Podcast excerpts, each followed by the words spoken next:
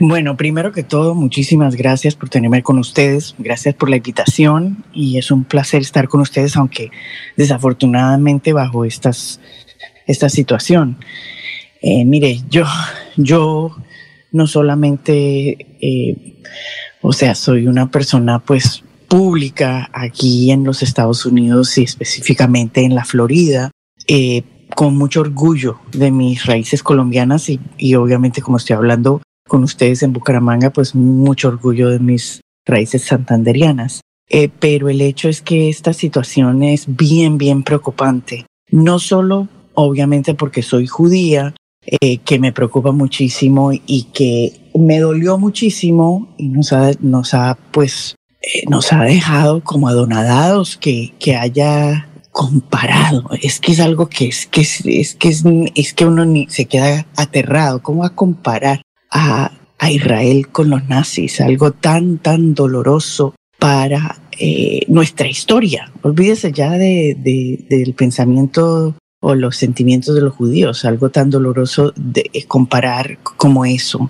Después de que un grupo terrorista, un grupo tan barbárico haya hecho lo que, el ataque y haya matado a más de 1,000 personas en Israel, esto es algo imperdonable, lo que hizo y lo que dijo. Y ahora, pues aún más, se está escalando la cosa con Colombia y está criticando, hasta anoche mismo estaba criticando por Twitter el presidente Petro, pues no solamente a Israel, sino a los Estados Unidos. Y nunca ha dicho nada en contra del grupo terrorista Hamas. Yo soy de las que sí estoy dispuesta a criticar, ya sea a mi propio partido, yo soy demócrata aquí en los Estados Unidos, o ya sea a Netanyahu. O sea, todas esas cosas se permiten y hay que hacerlas, pero llegar a este punto es realmente bien preocupante para la relación no solamente de Israel con Colombia, sino la relación de Estados Unidos con Colombia. Estos son dos aliados críticos para Colombia, críticos. De hecho, el hecho de que Israel ahora, porque él no pidió perdón por lo que dijo, y ahora dice, me están faltando el respeto. Por favor, el que faltó respeto fue usted cuando dijo que comparando a Israel con los nazis. Y esta no es la manera de representar a un pueblo tan digno como el pueblo colombiano. Ahora, doctora Annette, recordamos que la senadora republicana y periodista María Elvira Salazar, en anteriores oportunidades, este año inclusive, a través del Twitter y de las redes sociales, la criticaba a usted diciendo que usted era petrista. Entonces, exacto, y entonces ahora cambió esa percepción. ¿Usted antes era petrista y ahora no? No, lo que pasa es que en las campañas políticas les encanta, ahora se volvió, primero era porque los cubanos, como aquí antes, pues siempre que eran castristas y ahora también con Venezuela y ahora pues con los colombianos, entonces se supone que es que uno es petrista. Yo hice campaña en contra de Petro, yo nunca he sido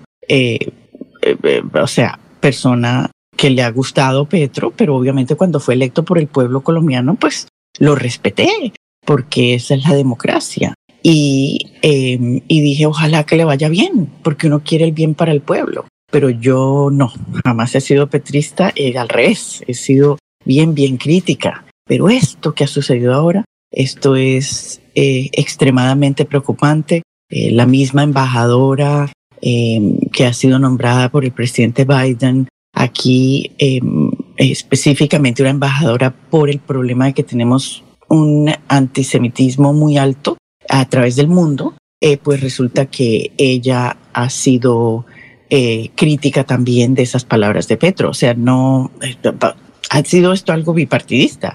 Todo el mundo está aterrado de lo que está sucediendo y espero que esto no sea una manera de tratar de avanzar algo más con respecto a Colombia, porque esto es nadie más está tomando estas posiciones. Obviamente Cuba y Venezuela sí, pero ni siquiera países árabes están diciendo esas barbaridades.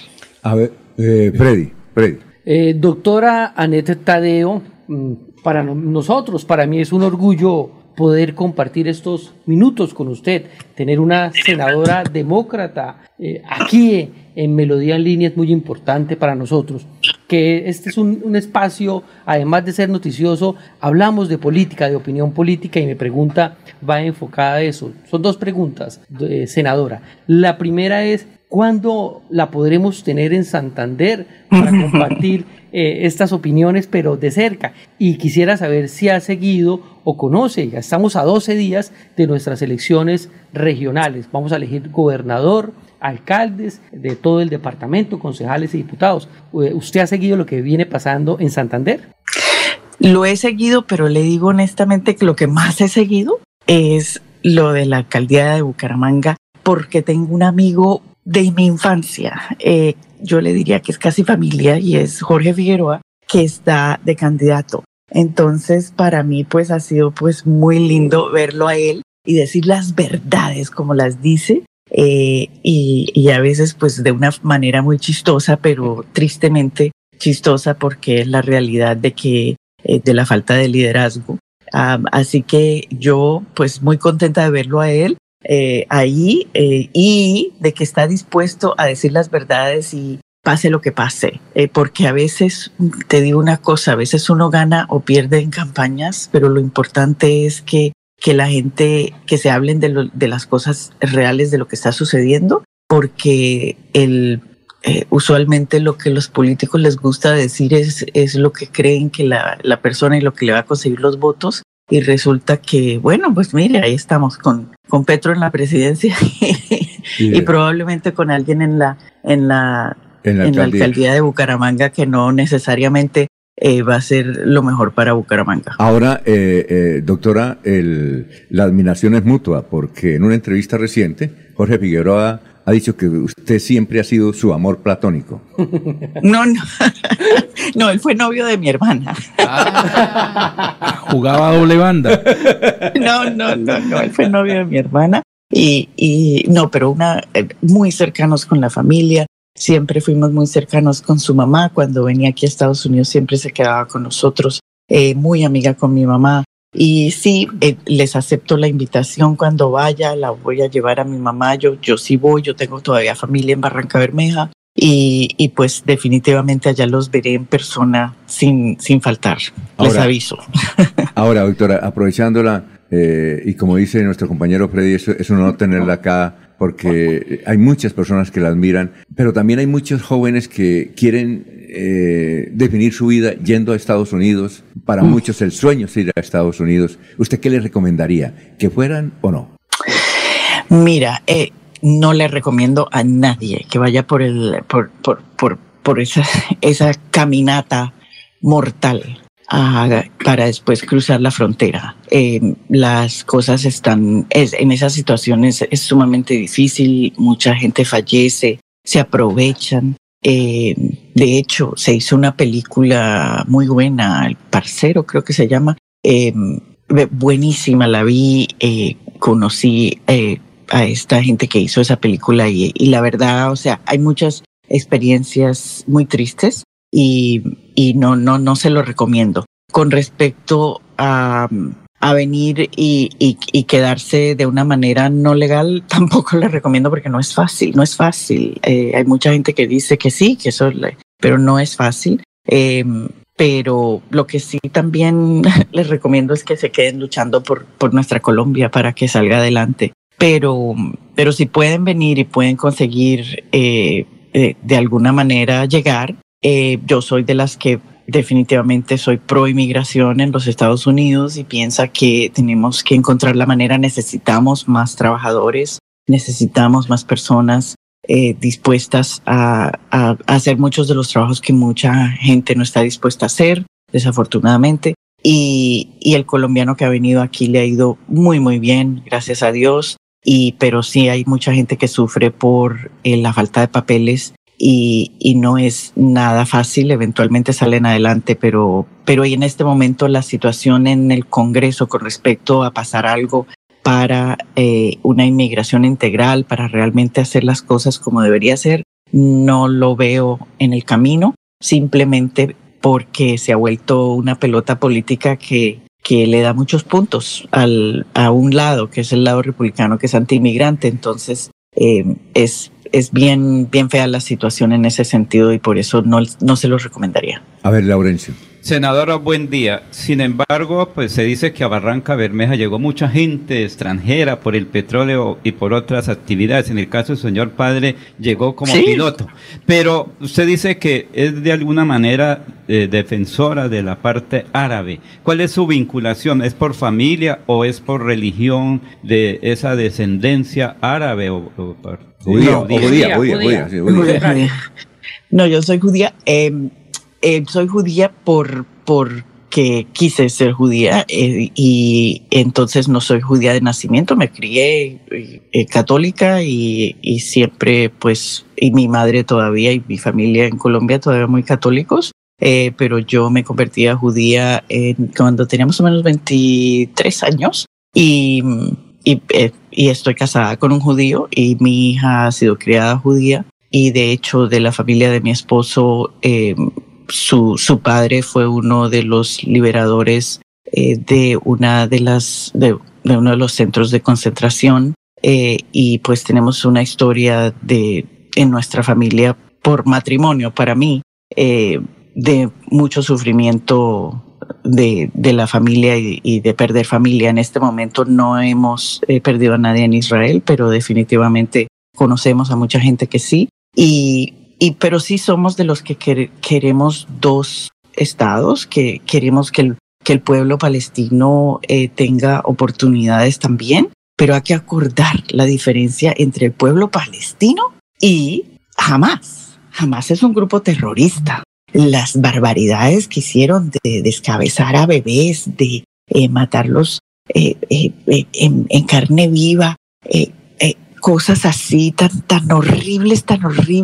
Eso es un grupo barbárico, eso es una cosa horrible, y hay una gran diferencia entre eso y los palestinos. Y los palestinos que están falleciendo los usan como escudo, este grupo de Hamas, y no los han dejado salir, y los están impidiendo que salgan. O sea, hay tantas cosas que están sucediendo y tantas mentiras en las redes que es bien preocupante, pues, que un presidente de Colombia no reconozca esas cosas. Uno puede decir: yo quiero dos estados, yo quiero que el pueblo palestino salga adelante y tener ese derecho, pero no necesariamente ser partidario de un grupo terrorista, especialmente en Colombia. En Colombia, donde hemos vivido el terrorismo. En Colombia, donde cuando estábamos pasando por las situaciones más difíciles como país, los aliados que más nos ayudaron no solamente fue Estados Unidos, sino Israel también.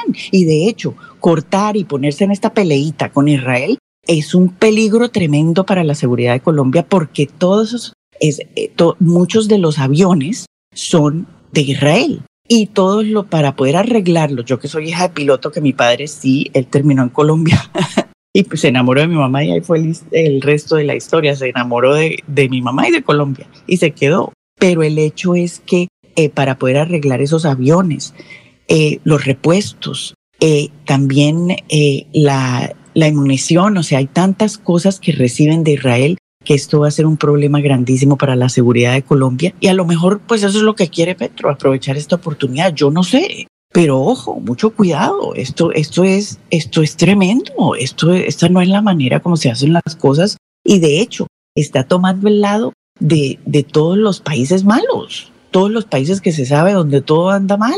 En cambio, todos los aliados, ya sea Inglaterra, ya sea Francia, todos los aliados, estamos todos unidos del lado del bien. Y en la historia se va a ver que el lado del bien va a ser este lado. Y de hecho, el presidente Biden va a ir a Israel ahorita, esta semana. Y el presidente Biden, una de las cosas que está diciendo son las verdades. Estamos apoyando al pueblo de Israel. Pero espera un momentito, vamos a hacer las cosas como deben ser, porque nosotros no somos los barbáricos como lo son jamás.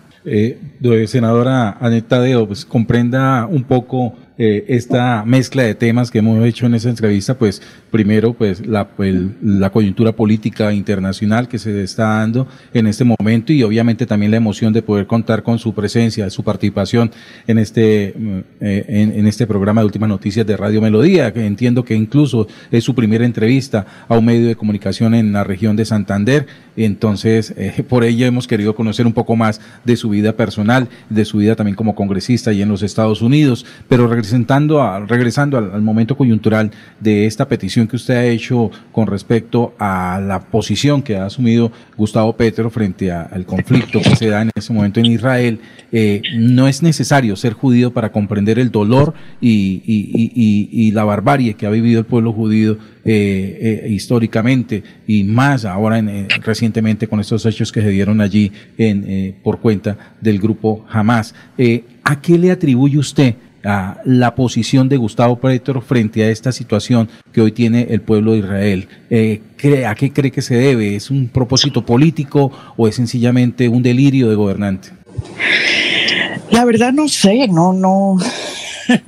no sé ni qué creer y por eso me pregunto si es una manera de aprovechar el momento, porque es bien preocupante. Sé que sus números en Colombia se han ido para abajo, su nivel de aprobación, y pues obviamente ya estamos a vísperas de las elecciones regionales, pero ya ya pronto viene la próxima elección presidencial y aunque allí no hay reelección, pues obviamente lo que hemos visto históricamente pasar en otros países como en Venezuela y en otros países de América Latina es que buscan la manera de quedarse. Entonces es bien, para mí, bien preocupante lo que está sucediendo. Yo no estoy diciendo que eso es lo que está haciendo, pero no tiene sentido esto que está haciendo y diciendo.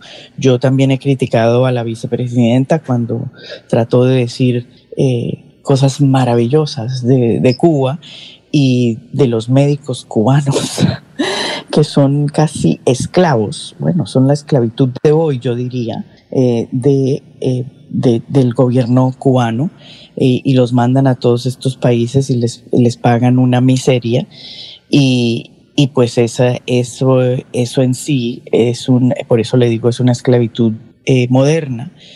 Y cuando ella habló de lo maravilloso que eso era y que eso era de admirar, pues también la critiqué. O sea, hay tantos puntos de vista como muy de Cuba, muy de Venezuela, donde las cosas se andan súper mal.